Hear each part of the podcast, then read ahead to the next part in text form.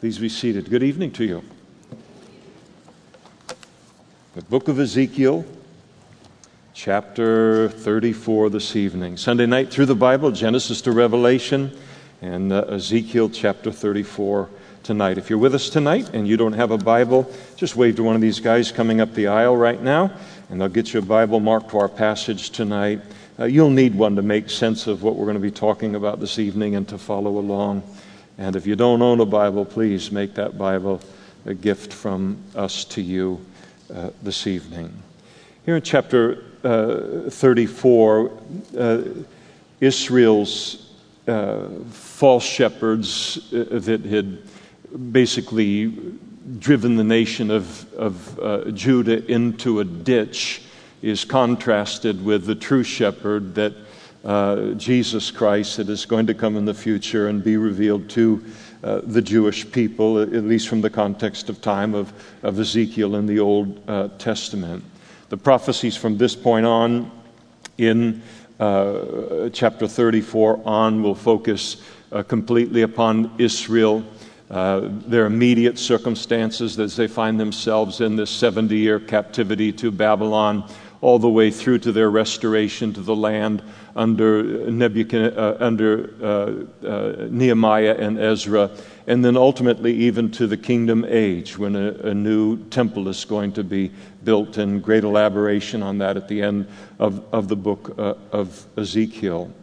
On the, the short term, one of the problems that God faced was what to do with all the corrupt leadership within Israel that had led uh, Judah into the kind of sin, the kind of idolatry, their failure to stand against it, and uh, that ended up in the kind of wickedness that uh, landed them in a Babylonian captivity. The northern kingdom of Israel, first to the Assyrians, and the southern kingdom of, of, of Judah to uh, the Babylonians. And so God is speaking about the fact that He is going to judge them and he is going to remove their influence permanently from among God's people as a, uh, a needed measure of purification from them, uh, of the Jewish people, in order that they might, he might bring them back after 70 years into the land and no longer under the kind of corrupted uh, spiritual system that the shepherds had uh, spiritual leaders had led uh, Israel into.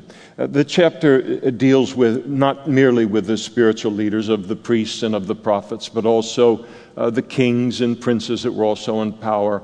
But he focuses supremely upon uh, the spiritual leaders because they hold a maybe in, in the eyes of, of Israel at the time that they went into their captivity, they probably esteemed the kings and the princes higher uh, than the, the prophets and the priests. But uh, that's never the case in God's eyes. The prophets and the priests uh, were uh, to, to have that spiritual dimension, that spiritual influence among the people. Uh, for them to neglect their responsibility was a greater sin than for uh, these secular leaders to fail theirs. To, to, to, whom much is given, much is required. And so, God, it's really one of the strongest um, chapters of judgment in the Old Testament that is uh, focused very much upon uh, these, these shepherds with tremendous applications uh, for today.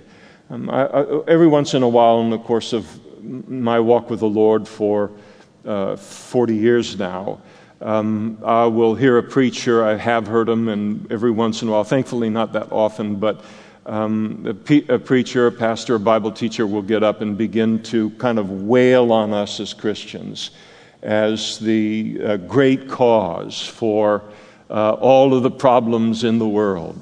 And if the church was only the church, then the world wouldn't be what the world is. And then they just, you know, pile this condemnation upon us, uh, and, and that the, the, if we would just be what we are supposed to be, then the world wouldn't be in the terrible condition that it's in.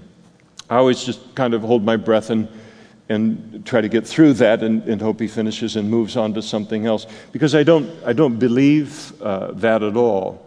Uh, it, it's interesting that in the thousand year reign of Christ, uh, before the new heaven and the new earth, after the rapture of the church, uh, the entire world population lives in perfection under the leadership of Jesus for a thousand years.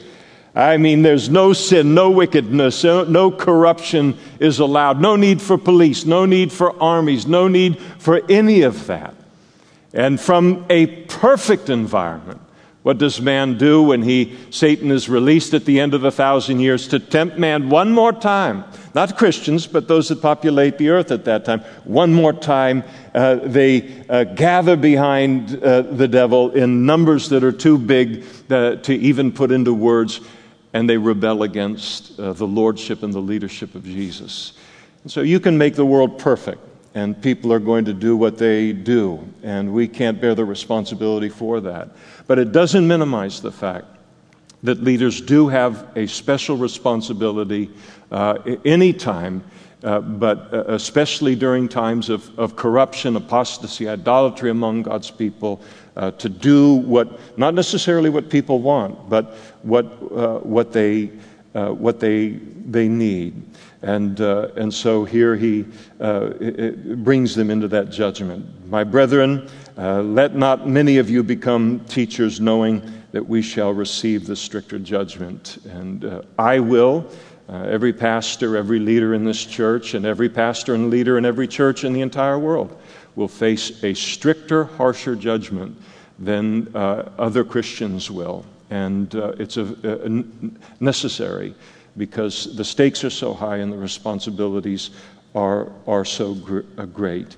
And so he begins it there in, in verse 1 And the word of the Lord came to me, saying, Son of man, prophesy against. That's never a good uh, thing that we want to, to hear as a shepherd. Against the shepherds of Israel. Prophesy and say to them, Thus says the Lord God to the shepherds. So, uh, shepherd was very, very uh, familiar imagery in the ancient world. The shepherd was the leader. God is likened to a shepherd in the scriptures. We, as his people, are likened uh, to sheep. Sheep need a shepherd, they need to be led. Uh, and if they are not uh, led by God and then properly led by under shepherds, then uh, sheep are, are, are, going to be in immense danger and, and get into all kinds of problems. And so he said to the shepherds, his under shepherds, Woe to the shepherds of Israel who feed themselves. Should not the shepherds feed the flocks? And so we see that the focus of these shepherds, and, and he is going to kind of uh, denounce, I think, about four things here uh, uh, that, that they, they did wrong. And, and so they didn't care about the people, they put their own interests above uh, above the people. The flock was just something that was to be used for their own selfish ends. I, I remember distinctly, I know, I can remember, I don't know how many decades ago it was, but it was decades. And I remember being a young pastor and uh, thinking something through with the Lord. I don't even know what I was thinking through with Him, but I remember what He spoke to me. And, and He spoke to me and He said, you take care of them, and I take care of you. That's the priority. Is never a choice in a shepherd who's been called by God, a choice between taking care of themselves and their needs and that of the flock. If we will take care of the flock, God will take care of us. And that's how it works. But that can never get flipped around, and it's easy for it to get flipped around.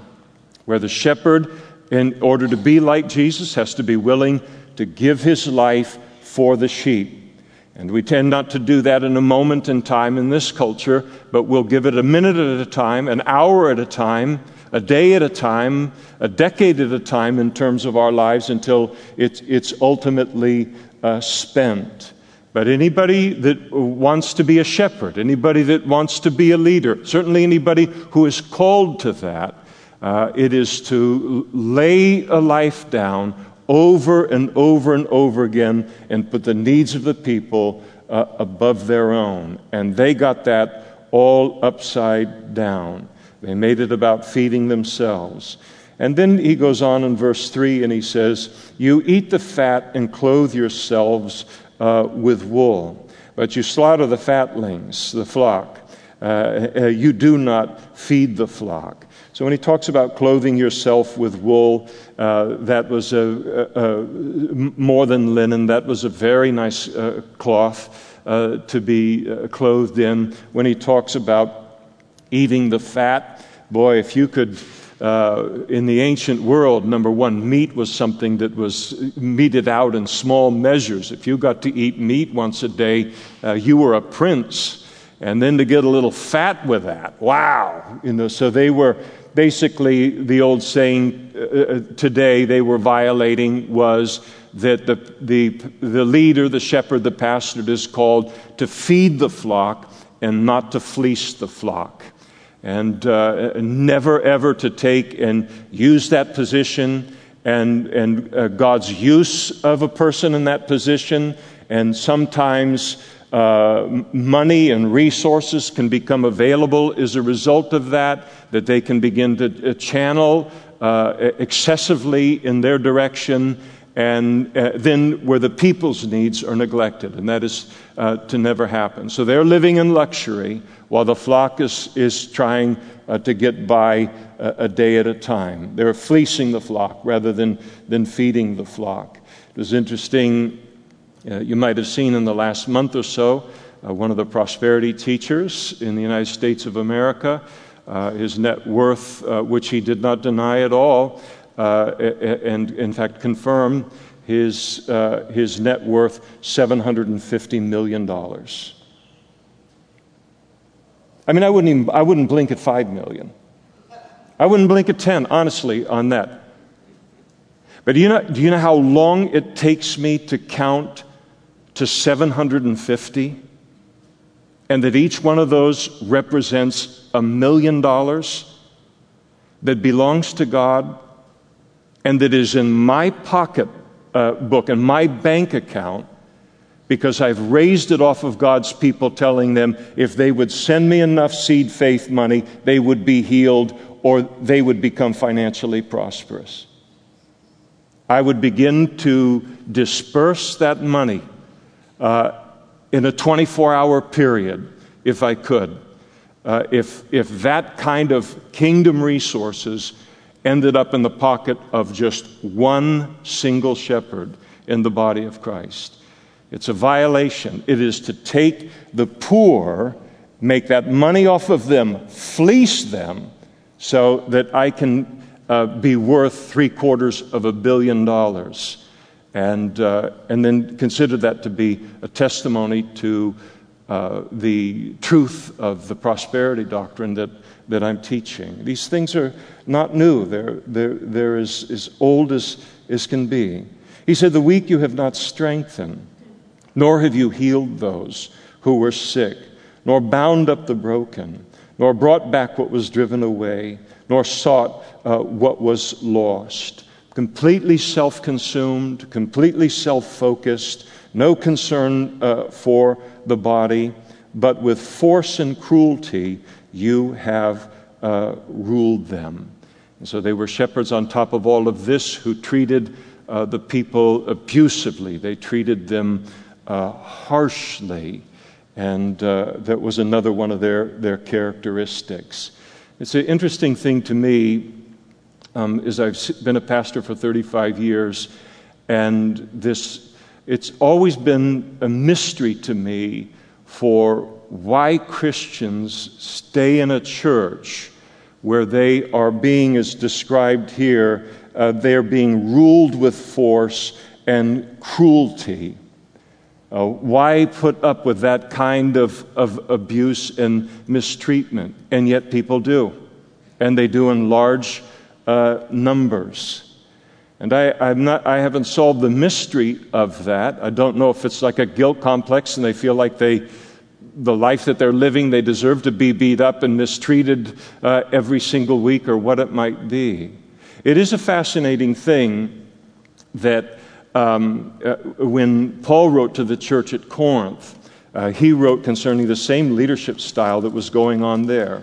He said in uh, 2 Corinthians chapter 11 verse 19, he said, "For you put up with fools gladly, since you are yourselves are wise. For you put up with, uh, with it if one brings you into bondage, if one devours you, if one uh, takes from you, if one exalts himself, if one uh, strikes you uh, on your face, and to our shame, I say that we were too weak for that. We were too weak to do that to you. But it was a common, common uh, characteristic. There's an interesting thing, uh, and it can nurture this kind of cruelty uh, and this kind of abusive uh, attitude and treatment of, of sheep within shepherds. Uh, and one of the things about it is that it works. Uh, in 35 years of, of, of pastoral ministry, I can't tell you how many pastors and leaders have been burned by being nice leaders, by being kind leaders, by being gentle leaders. And there's a certain kind of person, there's a certain kind of Christian. They are carnal to the core, but they exist, who view that as a weakness, something to take advantage of. And over the long haul of, of public ministry, as that kind of thing surfaces over and over and over again, you can slip into a thing of just treating people harshly in order that they know where they need to keep their place in their relationship with me or someone uh, like me. And it's easy to fall into that. And this kind of person respects that. They will honor the boundary, and where they would be abusive then to a leader who is gentle and kind, they will submit to that kind of person. But it's all, the person that will do that, it's interesting that Paul writes to the church at Corinth concerning this because he wrote to that church and he said, basically, you're carnal through and through. I wish I could write to you as spiritual people, but you're not. You are Christians, yes, you're on your way to heaven, but you're dominated by the flesh through and through. So it is a mark of a carnal Christian. No truly spiritual Christian will ever respond to gentle, kind leadership in this way. But not every Christian is a spiritual uh, Christian. But the point is, is that no matter how the shepherd is treated by the flock, he cannot resort to this. He cannot go to this place because it misrepresents uh, the Lord. And so they were scattered in verse 5 concerning the sheep because there was no shepherd. And they became food for all of the beasts of the field when they were scattered. And so the sheep were scattered under their leadership. The worst thing that can happen, we see scattered, scattered, okay, what's the big deal? The worst thing that can happen to a sheep is to be scattered and to be lost. He, all he is is he's just a meal on wheels or hooves for the first predator that comes. I just they won't be, uh, be able to, you know, express their luck. Look at this. And so it, it is, the sheep end up scattered. You think about how many sheep have been scattered out of the different flocks of, of, in the body of Christ in churches by this kind of leadership so I don't want anything to do with church anymore. I don't want anything to do with leaders anymore. I don't want anything to do with anything uh, about these kind of people or those kind of places anymore. Born again, on their way to heaven, but scattered by this kind of, of a leader. And my sheep, they wandered through all the mountains and on every high hill. Yes, my flock was scattered over the whole face of the earth and no one was seeking or searching uh, for them. And so here are these shepherds completely uncaring in the vulnerability of these sheep. And he uses a physical imagery, the vulnerability of a sheep out in the middle of, uh, out in the open of a wilderness. They're doomed. And in the spiritual warfare that we find ourselves in, the highs and the lows of life, all of the challenges and trials that we go through as Christians, we need one another. And we need leaders that look out for us when we, when we are in that kind of place. And it's one thing for leaders to know to do that and to try to do that and fall short, and we will fall short. It's another thing to not give it any concern at all. And that was the heart of these shepherds. And God says, therefore, and there's always a therefore for this kind of thing. Therefore, you shepherds, hear the word of the Lord. As I live, and the Lord lives. And so this means this is going to come to pass. As I live, says the Lord God, surely because my flock, and you can just circle, at least in your mind and maybe physically in your body, how many in your Bible, how many times you're going to see the word my and I now. And anytime a shepherd begins to treat a, a, flock in this way, that is a shepherd who has forgotten that the flock does not belong to him, but it belongs to God. You are blood bought by the blood of Jesus Christ. You do not belong to me. I do not try to take God's place in anybody's uh, life. Uh, that the, the, the flock, the church, every church belongs uh, to God.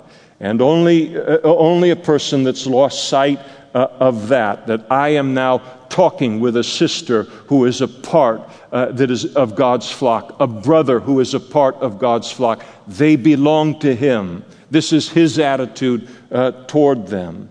And surely because my flock became a prey, and my flock became food for every beast of the field. Because there was no shepherd, nor did my shepherds search for my flock, but the shepherds fed themselves and did not feed my flock. Therefore, O shepherds, hear the word of the Lord. Thus says the Lord God Behold, I am against the shepherds, and I will require my flock at their hand. I will cause them to cease feeding the flock and the shepherds shall feed themselves no more, for I will deliver my flock from their mouths, and they shall no longer be food for them. And God said, What I'm going to do is I'm going to judge them, and I'm going to remove uh, their position before people. I'm going to remove their influence. And so He did. And not only judging the, the, the children of Israel, but then moving into an additional and a further judgment, as will be the case at the end of this age for every leader. A further judgment, uh, and, and for them on the bad side of things for uh, their, their failure. And so the Lord says, I'm going to remove them, I'm going to remove uh, their, their influence.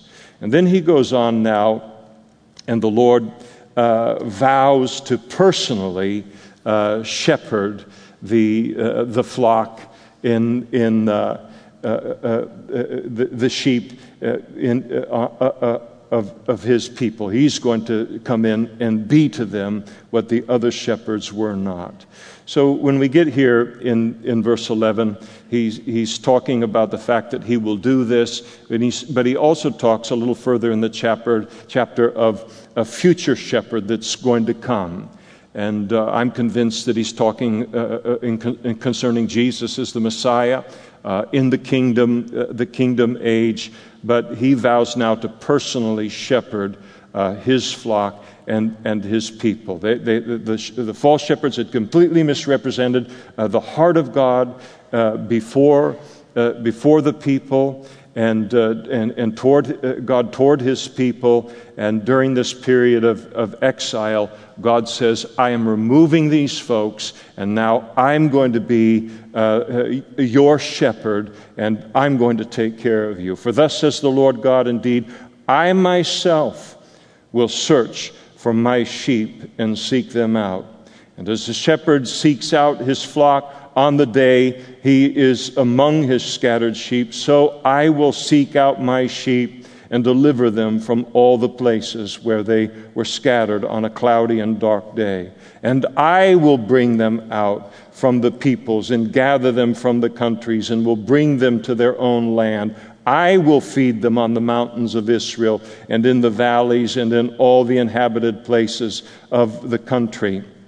I will feed them in good pasture, and their, fold, their fold shall be on the high mountains of Israel. There they shall lie down in a good fold and feed on rich pasture in the mountains of Israel. I will feed my flock, and I will make them to lie down, says the Lord God. I will seek what was lost and bring back what was driven away and bind up the broken and strengthen what was sick. I will destroy the fat and strong and feed them in judgment. In other words, God says, I will do and I will be what these uh, shepherds failed to do and be among, uh, among uh, my people. And here's the it is important for us to realize uh, as Christians that shepherds do fail. Uh, it, it, try as, as hard as, as they might, uh, as we might, we do fail. And, uh, and, and, and then, even here, where you have uh, shepherds in this category, as he's describing them here, that have just misrepresented God horribly.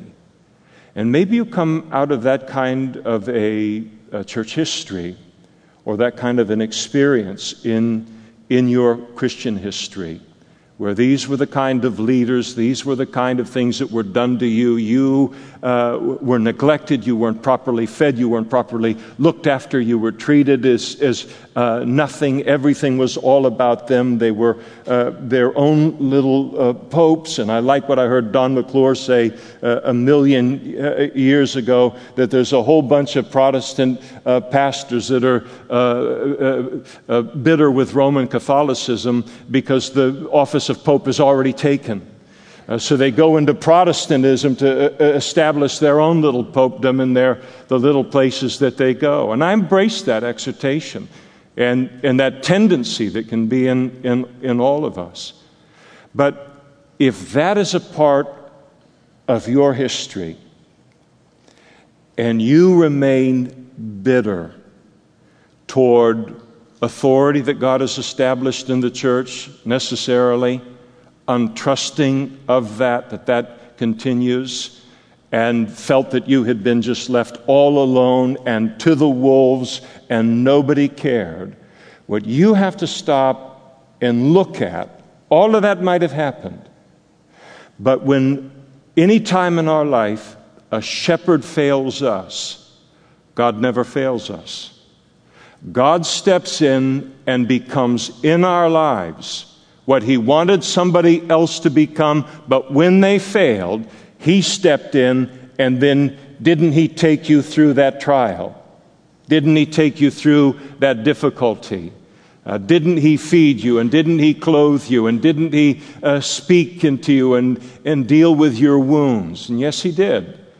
And so it's important that when we run into this kind of a situation and we're prone to think that we're permanently scarred as a result of it. No, no, no. To, to stop and remember that, yes, they were all of that in that history in my life. But I also know and I give him praise for the fact that he stepped in and was to me in that dark hour uh, what they ought to have been and were, uh, were, uh, were not. God is always going to be faithful uh, to his people.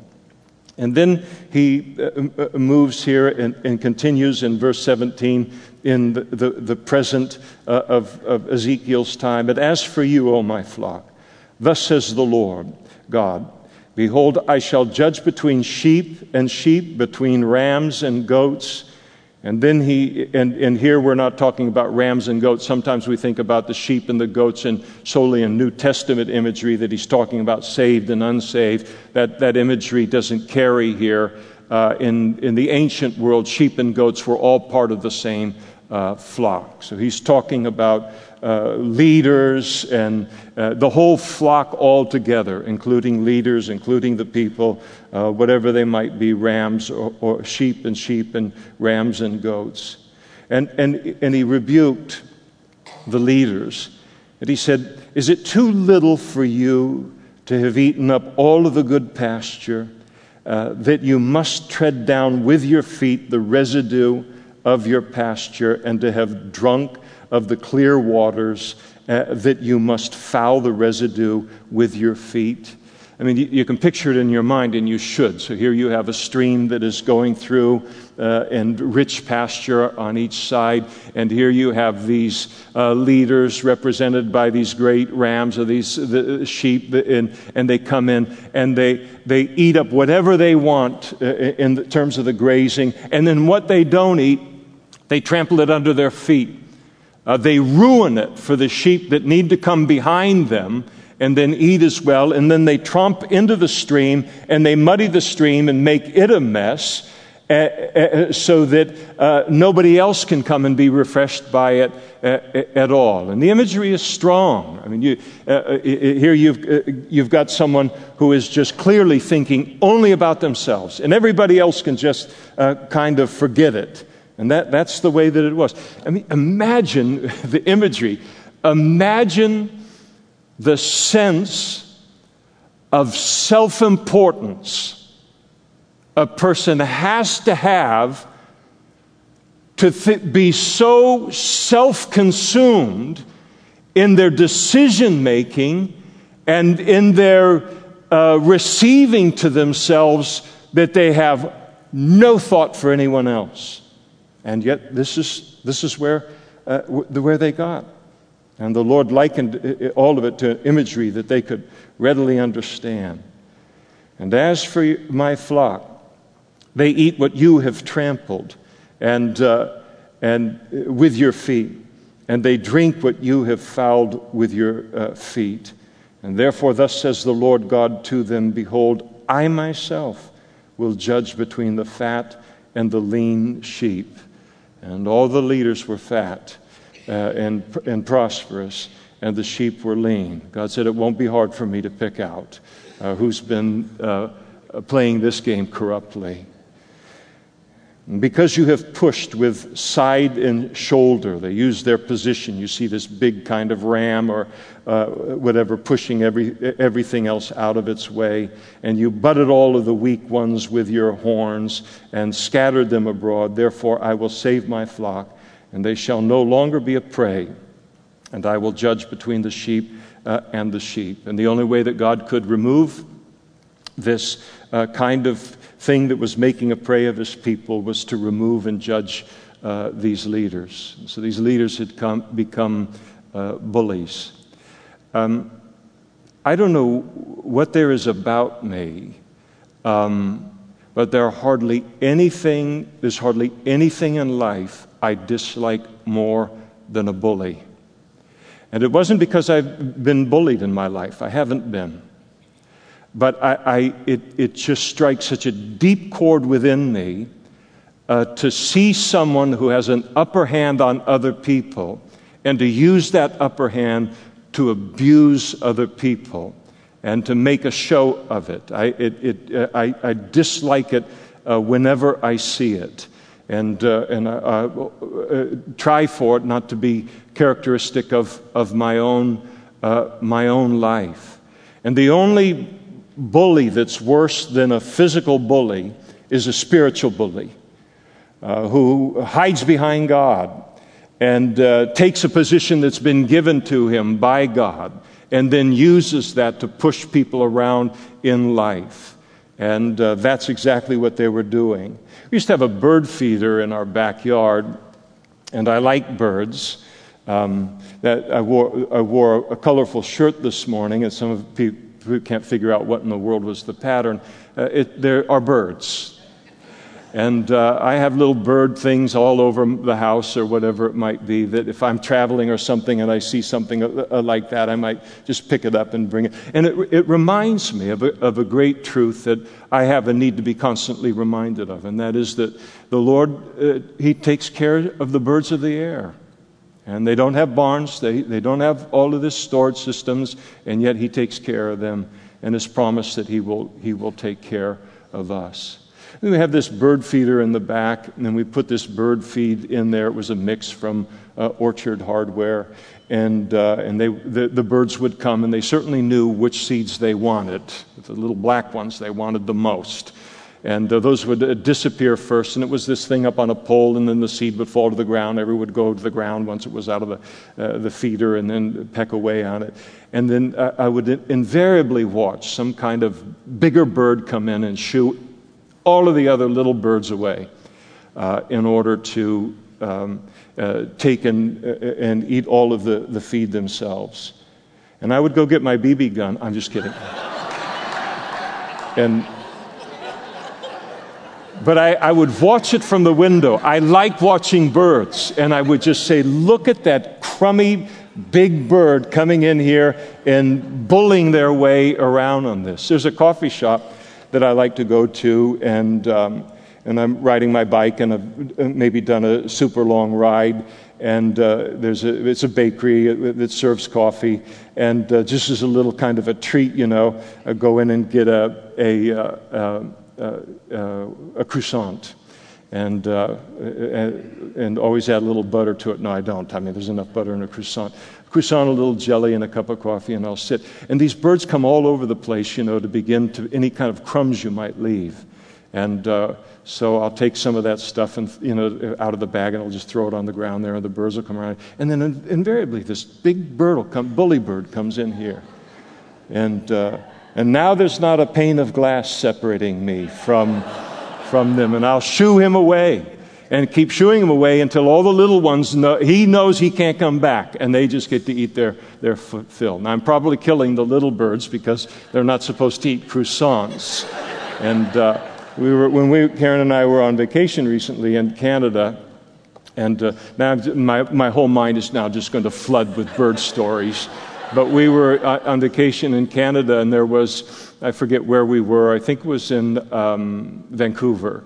And they had this little area, and, they, and it, was a bakery like thing too, just gravitate toward these bakeries. And, uh, but it had a sign out there not to give anything to the birds because it was um, uh, passive animal cruelty or whatever, whatever it was. It's, it's probably true, uh, but um, I, I, thought, boy, before they're done with us, we'll just have to all walk in a row as zombies uh, in, in life to please everybody with these, these kind of, of expectations. But this, this bullying that, that sometimes goes on, and God, He, he paints the picture here and, and exposes it as, as, as, as unattractive uh, on, the, on the printed page as it, as, as it is in actual actual uh, life. And um, I'm very thankful for uh, our leadership in this church. I never see a hint of this in their treatment of people. And because you have uh, butted out of the way, therefore, again, verse 32, uh, 22 rather, I will save my flock, and they will no longer be a prey, and I will judge between sheep uh, and sheep. And then he goes, jumps forward, I think, here in verses 23 and 24, and he jumps forward into uh, the future and uh, talking about uh, the shepherd, uh, the appearance in human history of a shepherd that he identifies here, as we'll see a moment, as my uh, servant uh, David. And this, the appearance of this particular shepherd will bring an end to not only all bad shepherds, but uh, all mediocre shepherds and, and uh, good shepherds at all by, by comparison, whether they're secular or whether they're uh, spiritual, uh, the, uh, but especially these kind of leaders that have marked so much of, of, of man's history. And uh, it's possible that the shepherd he refers to here as, as he mentions him, he'll call him my servant David. It's possible that uh, this refers to King David himself, uh, who was uh, uh, uh, like all the Old Testament and all the New Testament saints. He will rule with Jesus Christ uh, in the kingdom age, the thousand year uh, reign of, of Christ. And so it's very, very possible that God is speaking here uh, about uh, that, uh, King David's jurisdiction during the kingdom age uh, under Jesus is going to be Jerusalem uh, itself, or all this could be referring to Jesus himself. And the, the reference to David is a reference to Messiah coming from the bloodline of of David, which is one of the, the identification marks of, of the Messiah, fulfilled completely in Jesus. Personally, I'm inclined to believe that these two verses, we will get to them, by the way,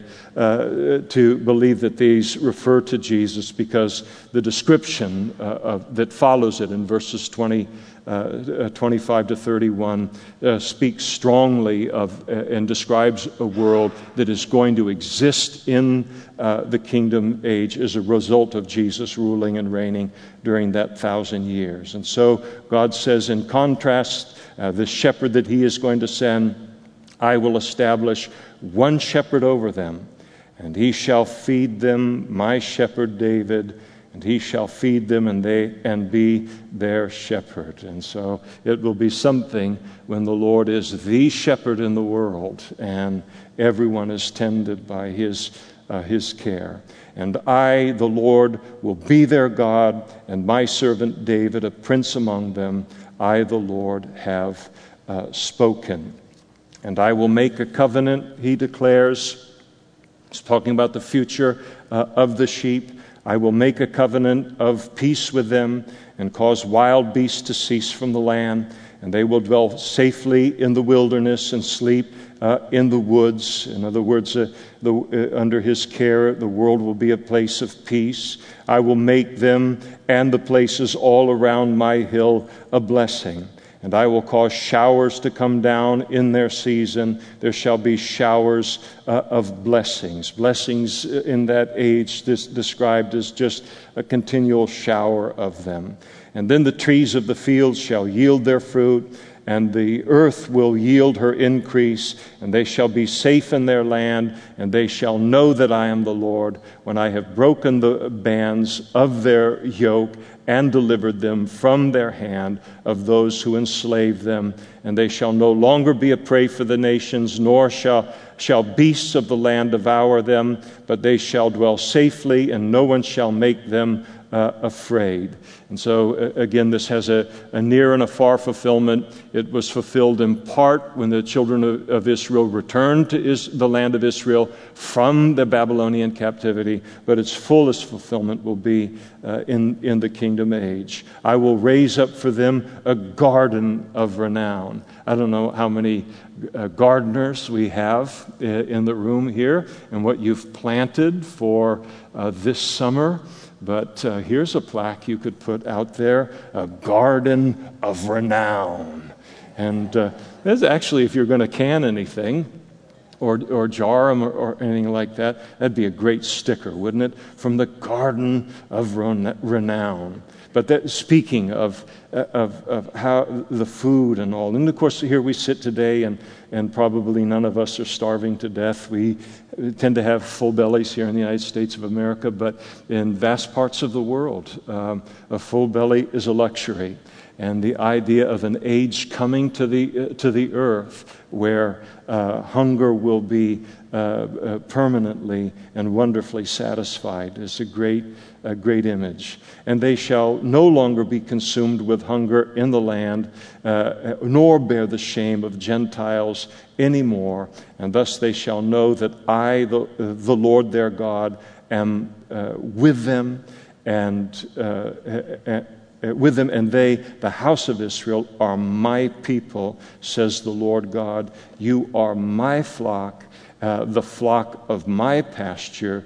Uh, you are men. I am your God says the Lord God. And he speaks that to the children of Israel. And what he says about us as New Testament strength, uh, uh, saints is even stronger. Uh, here he is willing to say, I am your God, despite the mess that they had made of everything. I, like, uh, I love that one, one of the songs that we sing. I love all the songs we sing, um, well, except for a couple. Uh, but but they, we don't sing them anymore.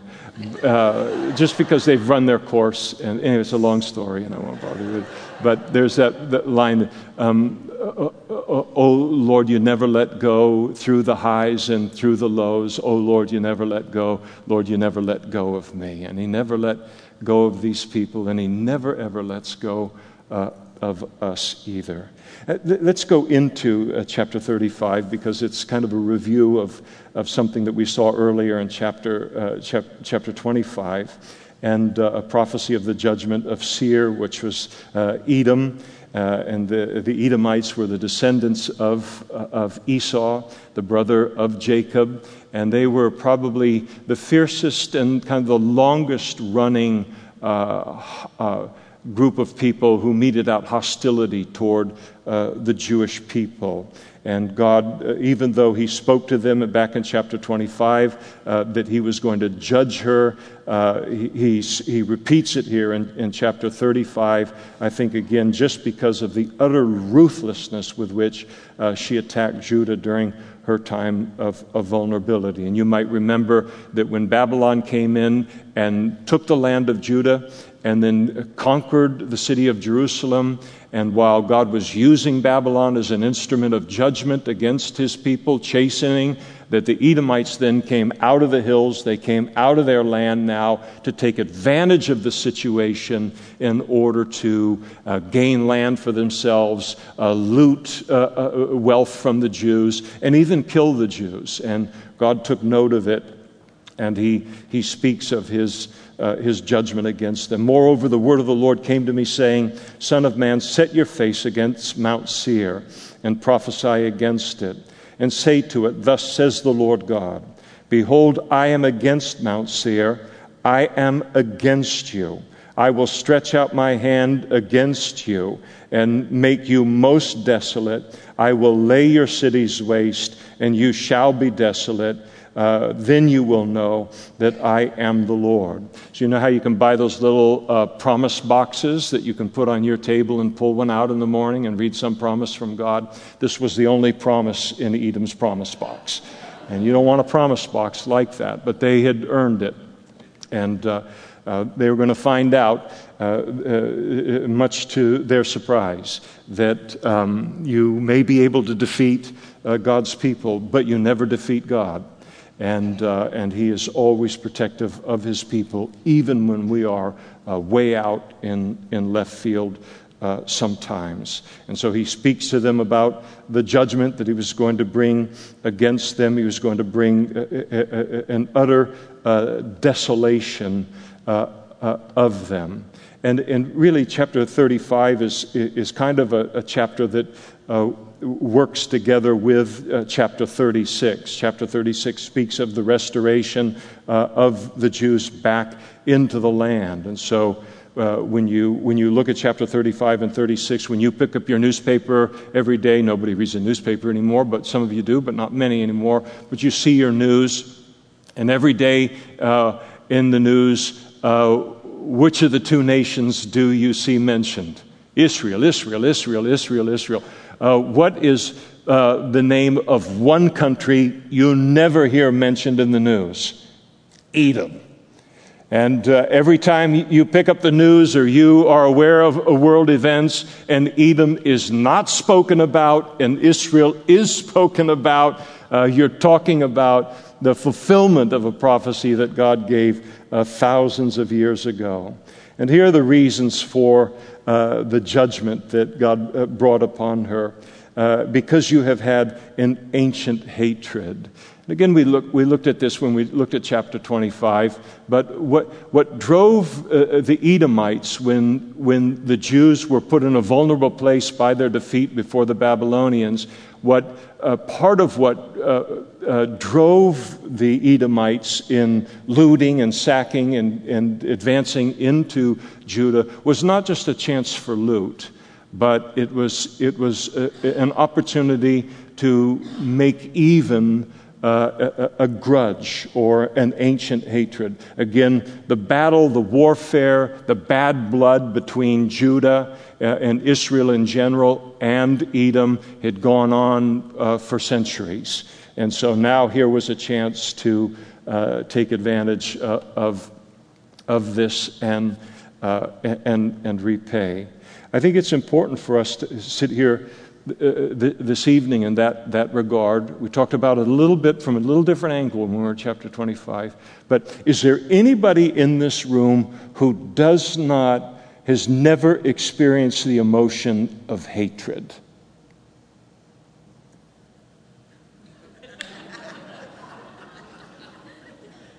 Okay, so we all know what that feels like, right? And for uh, the recording, I want it to be on record that not a single person raised their hand. We all understand what hatred feels like uh, toward another uh, person. And the question for us tonight is not if we know in the past what it feels like, but do you have hatred toward anyone tonight? And if you do, you are one very large step toward repeating the mistake that the Edomites made. And if you hold a hatred, or I do, in our hearts tonight over an ancient issue between another person, then the danger that I will make Edom's mistake is compounded in, in, in a multiplied way. We, all we're waiting for now is the opportunity to get even. And that is not a big enough margin to keep between us and an opportunity to get even when so often that opportunity does arise in the course of our lives. What has to happen is that that hatred, that hatred over that issue, if that cannot be resolved with the other person, it has to at least be resolved between me and God so that it keeps those two steps between me and what I would otherwise be tempted to do in, in, uh, in taking vengeance into my own hands. And they have, on top of that uh, influence of that ancient ha- hatred, you have shed the blood of the children of Israel by the power of the sword at the time of their calamity when they, uh, their iniquity came to an end. They uh, in, invaded the land themselves and began to kill uh, Jews, taking advantage of, of the weakness and the, and the victory of Babylon. And therefore, as I live, says the Lord God, I will prepare you for blood, and blood shall pursue you. Since you have not hated blood, therefore blood shall pursue you. And it's like, uh, hey, buckaroo, think you're a big shot? Think you're a tough guy when I brought Babylon in to humble my people and put them in a place of tremendous vulnerability, and then you jump in like a coward out of left field you wouldn't take them head on, but you'll take them like this, like a jackal, like a hyena. And you think you're a tough guy? You like blood? I'll give you blood. Two can play at this game, and you can't win against me on that. It's like this thing, you know, you see these, these people that are out um, in these demonstrations in the cities where they've got their motorcycle helmets on and they've got their masks across their face and they find people that are in groups of one and two, and there's 50 of them, and they're going to beat them up. And uh, it won't be long before you'll have equal numbers on both sides. And, and I, don't, I don't think that the masked people will fare very well.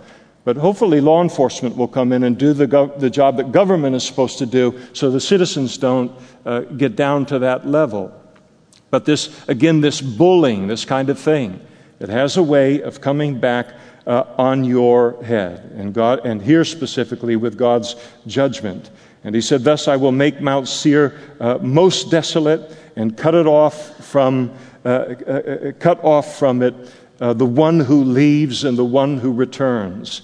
And I will leave its mountains with the slain on your hills and in your valleys and in all your ravines. Those who are slain by the sword shall fall. And that happened when Babylon then turned its attention on Edom and judged them as well, God using them as an instrument of judgment.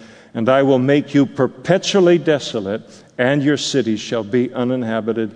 Then you shall know that I am uh, the Lord. The Lord would rather we come to know Him on the basis of His goodness and His mercy. Uh, but in this kind of a case, uh, strong medicine, but at least they would come to know that uh, the, they looked at the children of Israel and they thought, ah, uh, their God doesn't exist or their God doesn't know how to take care of them. And when I rise up and I defend them at your expense, he says, then you'll know that I am the Lord.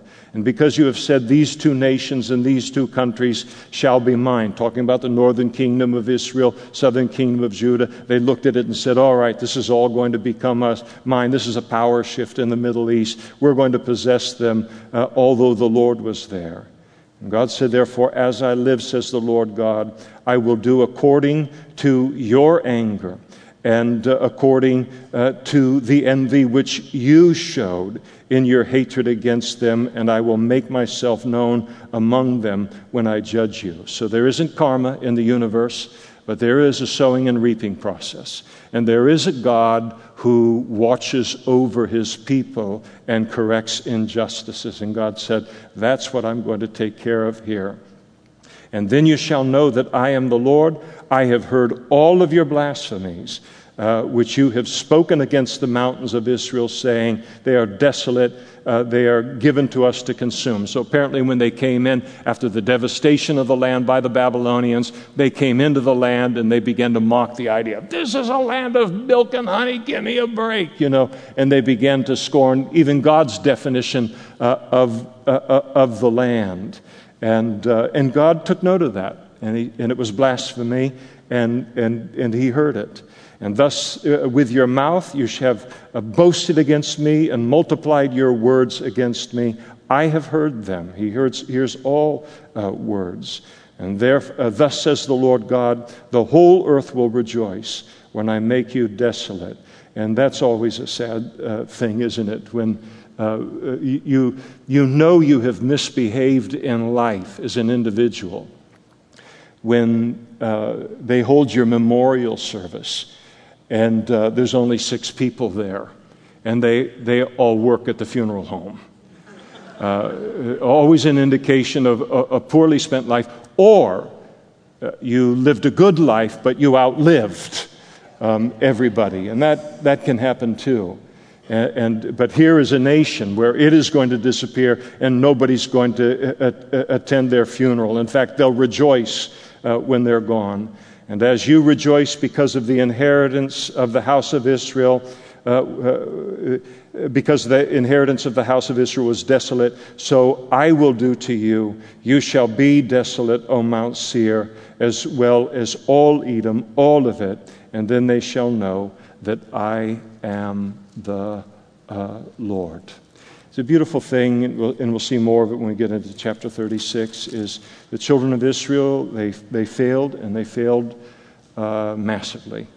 Uh, but uh, God uh, would not, and in our own lives, He will not allow failure to be the final word in our lives. He will work mightily in His chastening, His discipline, His love, His grace uh, to make His grace and His goodness and His love for us the final uh, testimony concerning uh, our lives. But we'll stop there tonight and pick it up in uh, chapter 36, and we'll look to do chapter 36 and 7 uh, next week as well as enjoying the Lord's Supper. So let's have the worship team come forward and let's stand and we'll pray. And before we do pray, if, if you're here tonight and you are not a Christian, you've just come into a church, or you're searching in life and wondering what life is about, does the God of the Bible have anything for you, anything uh, to say to you? And He certainly does. And He wants to save you tonight and forgive you of your sins and bring you into a relationship with Him through His Son. And there's going to be pastors and other men and women up in front immediately after the service, and we'd love to answer your questions and pray with you to begin that relationship with God tonight. If any of you need prayer for anything in your life tonight, We'd love to pray with you and for you as well. Don't take the weight of the world out of this room and out into your car again and leave in the same condition you came in when there's somebody can pray with you tonight and lift those things up to the Lord and we can bear one another's burdens and fulfill the uh, law and the love of Christ as a result. Father, thank you for our time in your word tonight. And we pray that you would use this time to purge and to refine and to cut away anything that is within us that we see brought your judgment and brought your chastening and, and your disfavor uh, on others. And so we pray too that you would build into our lives, Lord, and affirm in our hearts the things that your word affirmed in us and in our relationship with you and the decisions that we're making and the choices we're making in life and living the life that we are, uh, even if it's out of tune, not only with the world, but even others who are Christian. And so, thank you for this time tonight. Uh, we are grateful for your word and grateful to have been able to study it together tonight with you. And we thank you in Jesus' name. Amen.